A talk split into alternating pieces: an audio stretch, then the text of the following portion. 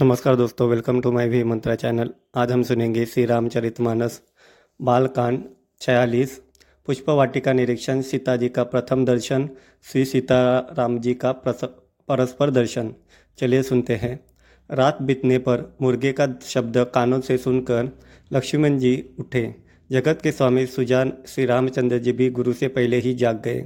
सब शौच क्रिया करके वे जाकर नहाइए, फिर नित्यकर्म समाप्त करके उन्होंने मुक्त मुनि को मस्तक नवाया। पूजा का समय जानकर गुरु की आज्ञा पाकर दोनों भाई फूल लेने चले। उन्होंने जाकर राजा का सुंदर बाग देखा, जहाँ वसंत ऋतु लुभा कर रह गई है। मन को लुभाने वाले अनेक वृक्ष लगे हैं। रंग बिरंगे उत्तम लताओं के मंडप छाए हुए हैं।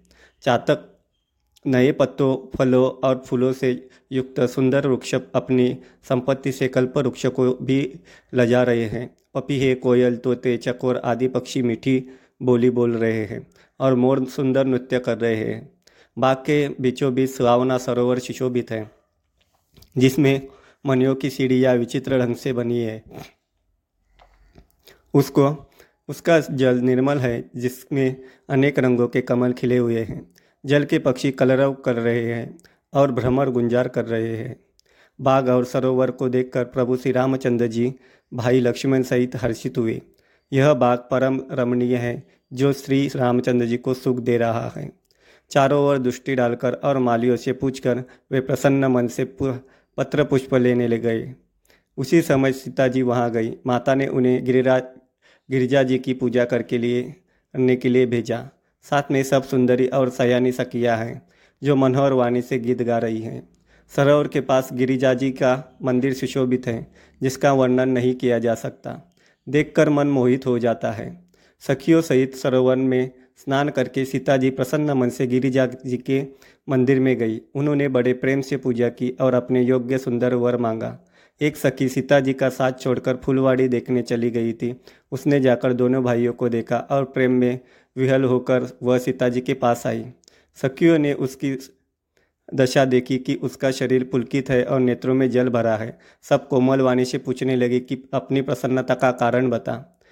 दो राजकुमार बाग देखने आए हैं, किशोर अवस्था के हैं और सब प्रकार से सुंदर है। वे सावले और गोरे रंग के हैं। उसके सौंदर्य को मैं कैसे बरखान कर कहूँ? वाणी बिना नेत्र की है और नेत्रों की वाणी नहीं है। यह सुनकर और सीता जी के हृदय में बड़ी उत्कंठा जानकर सब सयानी सखियाँ प्रसन्न हुई। तब एक सखी कहने लगी, हे सखी हे वही राजकुमार है जो सुना है कि कल विश्वामित्र मुनि के साथ आए हैं। और जिन्होंने अपने रूप की मोहिनी डालकर नगर के स्त्री पुरुषों को अपने वश में कर लिया है। जहाँ तहाँ सब लोग उन्हीं की छवि का वर्णन कर रहे हैं। अवश्य उन्हें देखना चाहिए, वे देखने ही योग्य हैं। उसके वचन सीता जी को अत्यंत ही प्रिय लगे और दर्शन के लिए उनके नेत्र अकुला उठे। उसी प्यारी सखी को आगे करके सीता जी चली। पुरानी प्रीति को कोई लख नहीं पाता। नारद जी के वचनों का स्मरण करके सीता जी ने मन में पवित्र उत्प्रीति उत्पन्न हुई। वे चकित होकर सब और इस तरह देख रही है। मानो डरी हुई मृगचवनी इधर उधर देख रही हो। कंकन, करधनी और पायजेब के शब्द सुनकर श्री रामचंद्र जी हृदय में विचार कर लक्ष्मण से कहते हैं, यह ध्वनि ऐसी ध्वनि ऐसी आ रही है। मानो कामदेव ने विश्व को जीतने का संकल्प करके डंके पर चोट मारी है। ऐसा कहकर श्री राम जी फिर कर उस ओर देखा। श्री सीता जी के मुख रूपी चंद्रमा के लिए उनके नेत्र चकोर बन गए। सुंदर नेत्र स्थिर हो गए। मानो निमी के पूर्वज ने जिनका सबकी पलकों में निवास बना माना गया है। लड़की दामाद के मिलन प्रसंग को देखना उचित नहीं। इस भाव से सक, सकुचा कर पलकें छोड़ दी। मैं पलकों में रहना छोड़ दिया जिससे पल पलकों का गिरना रुक गया। सीता जी की शोभा देखकर श्री राम जी ने बड़ा सुख पाया। हृदय में वे उसकी सराहना करते हैं किंतु मुख से वचन नहीं निकलते। वह शोभा ऐसी अनुपम है मानो ब्रह्मा ने अपनी सारी निपुणता को मूर्तिमान कर संसार को प्रकट करके दिखा दिया हो। वह सुंदरता, वह सीता जी की शोभा सुंदरता को भी सुंदर करने वाली है। वह ऐसी मालूम होती है, मानो सुंदरता रूपी घर में दीपक की लव जल रही हो। अब तक सुंदरता रूपी भवन में अंधेरा था। वह भवन मानो सीता जी की सुंदरता रूपी दीपशिका को पाकर जगमगा उठा है। पहले से भी अधिक सुंदर हो गया है। सारी उपमाओं को तो कवि ने, कवियों ने जूठा कर कहा है। मैं जनक जन, जनक नंदिनी सीता जी की उससे किससे उपमा दूँ? इस प्रकार हृदय में सीता जी की शोभा का वर्णन करके और अपनी दशा को विचार कर प्रभु श्री रामचंद्र जी पवित्र मन से, अपने छोटे भाई लक्ष्मण से समयानुकूल वचन बोले, हे तात, यह वही जनक जी की कन्या है जिसके लिए धनुष्य यज्ञ हो रहा है। सकिया इसे गौरी पूजन के लिए ले आई है। यह फुलवाड़ी में प्रकाश करती हुई फिर रही है, जिसकी अलौकिक सुंदरता देखकर स्वभाव से ही पवित्र मेरा मन शुद्ध हो गया है। वह सब कारण अथवा उसका सब कारण तो विधाता जाने, किंतु, हे भाई, सुनो, मेरे मंगलदायक अंग फड़क रहे हैं।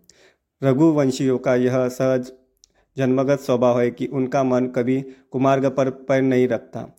मुझे तो अपने मन का अत्यंत ही विश्वास है कि जिसने जागृत की कौन है? स्वप्न में भी पराई स्त्री पर दृष्टि नहीं डाली है। रण में शत्रु जिनकी पीठ नहीं देख पाते, अर्थात जो लड़ाई के मैदान से भागते नहीं, पराई स्त्रियाँ जिनके मन और दृष्टि को नहीं खींच पाती और भिखारी जिनके यहाँ से ना ही नहीं पाते, खाली हाथ नहीं लौटते, ऐसे श्रेष्ठ पुरुष संसार में थोड़े हैं। जो श्री राम जी छोटे भाई से बातें कर रहे हैं, पर मन सीता जी के रूप में लुभाया हुआ, उनके मुख रूपी कमल के छवि रूप मकरंद रस को भौरे की तरह पी रहा है। सीता जी चकित होकर चारों ओर देख रही है। मन इस बात की चिंता कर रहा है कि राजकुमार कहाँ चले गए। बाल मृगनयनी मृग के छौने की सी आँख वाली सीता जी जहाँ दृष्टि डालती है, वहाँ मानो श्वेत कमलों की कतार बरस रहे, बरस जाती हो। तब सखियों ने लता की ओट में सुंदर श्याम और गौर कुमारों को दिखलाया। उनके रूप को देखकर नेत्र ललचा उठे। वे ऐसे प्रसन्न हुए मानो उन्होंने अपना खजाना पहचान लिया। श्री रघुनाथ जी की छवि देखकर नेत्र थकित हो गए। पलकों ने भी गिरना छोड़ दिया। अधिक स्नेह के कारण शरीर विफल हो गया। मानो शरद ऋतु के चंद्रमा को चकोरी देख रही हो। नेत्रों के रास्ते से रामचंद्र जी को हृदय में लाकर चतुर शिरोमणि जानकी जी ने पलकों के लिए किवाड़ लगा दिए। जब सखियों ने सीता जी को प्रेम के वश जाना, तब वे वन में सकुचा गई। कुछ कह नहीं सकती थी। उसी समय दोनों भाई लता मंडप कुंज में से प्रकट हुए।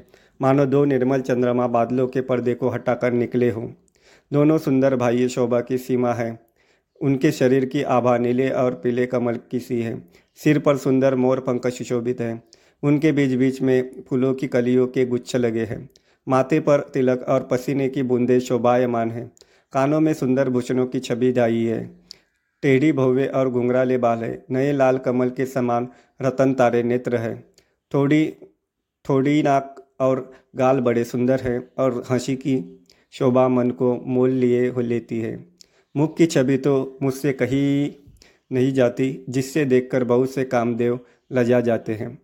वक्षस्थल पर मणियों की माला है, शंकर की सदृश्य सुंदर गला है। कामदेव के हाथी के बच्चे की सुन के समान उतार चढ़ाव वाली कोमल भुजाए है, जो बल की सीमा है, जिसके बाएँ हाथ में फूलों सहित दोना है। हे सकी वह सावला कुंवर तो बहुत ही सलोना है। सिंह की सी पतली, लचीली कमर वाले पीताम्बर धारण किए हुए शोभा और शिल के भंडार सूर्यकुल के भूषण श्री रामचंद्र जी को देखकर सखी अपने आप को भूल गई एक चतुर सखी धीरज धरकर हाथ पकड़कर सीता जी से बोली, गिरिजा जी का ध्यान फिर कर लेना। इस समय राजकुमार को क्यों नहीं देख लेती? तब सीता जी ने सुख सकुचाकर नेत्र खोले और रघुकुल के दोनों सिंहों को अपने सामने खड़े देखा। नख से सिक्का तक श्री रामचंद्र की शोभा देखकर और फिर पिता का प्रण याद करके उनका मन बहुत शुद्ध हो गया। जब सखियों ने सीता जी को परवश, प्रेम के वश देखा, तब सब भयभीत होकर कहने लगी, बड़ी देर हो गई, अब चलना चाहिए, कल इसी समय फिर आएँगे, ऐसा कहकर एक सखी मन में हँसी। सखी की यह रहस्य बरेवानी सुनकर सीता जी सकुचा गई। देर हो गई, जान जान उन्हें माता का भय लगाई। बहुत धीरज धरकर वे श्री रामचंद्र जी को हृदय में ले आई और उनका ध्यान करती हुई अपने को पिता के अधीन जानकर लौट चली। धन्यवाद।